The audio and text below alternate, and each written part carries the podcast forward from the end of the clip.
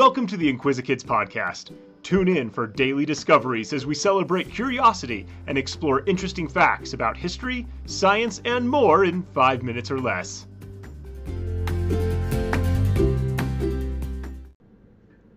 Hi, I'm Luke, and welcome to the Inquisikids podcast. Today, we're going to talk about art.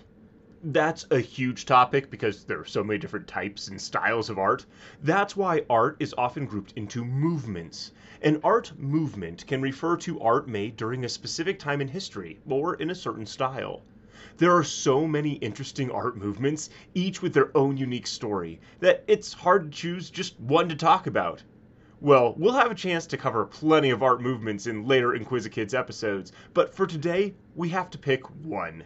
It's fun to imagine we have a big wheel with lots of different art styles listed on it. Spin it around and tick, tick, tick, tick, tick, tick, tick, tick, tick, tick. It landed on Post Impressionism. And that's what we're going to talk about today. When we use post in front of a word, we're usually talking about something that came after something else. So the post impressionist movement came after the impressionist movement.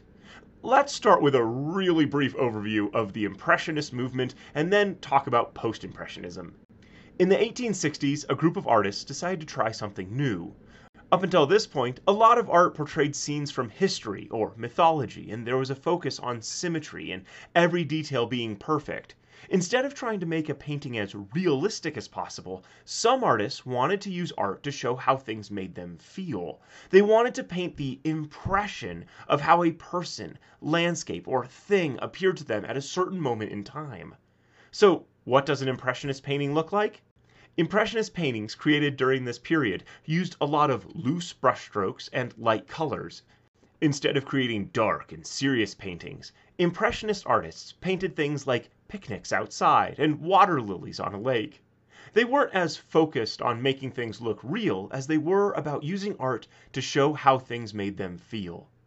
The Post Impressionist movement is used to group artists together in the late 19th century who pushed the limits of Impressionism even further.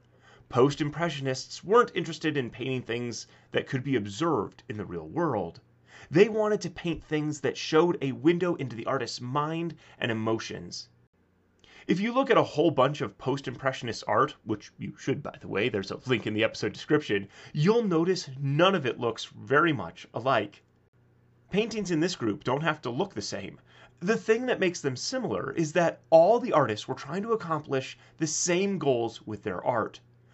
Post Impressionists were less interested in painting things the way they looked and more interested in painting things that had symbolism or personal meaning to them.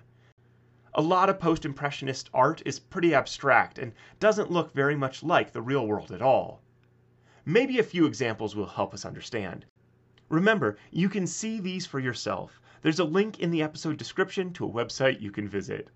One great example of Post Impressionism is a painting by Edvard Munch called The Scream.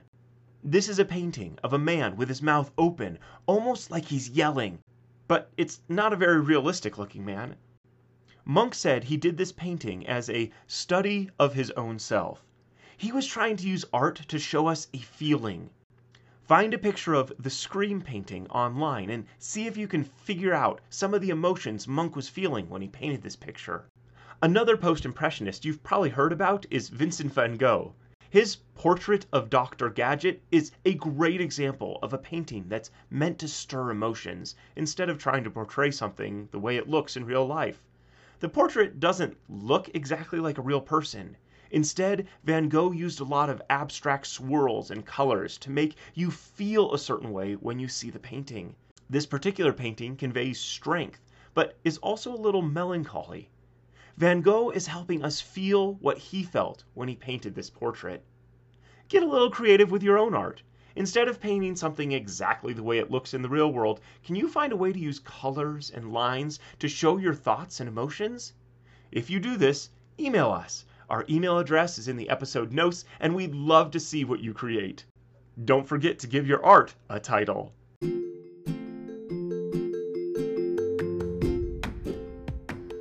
Thanks for tuning in to the Inquisikids podcast.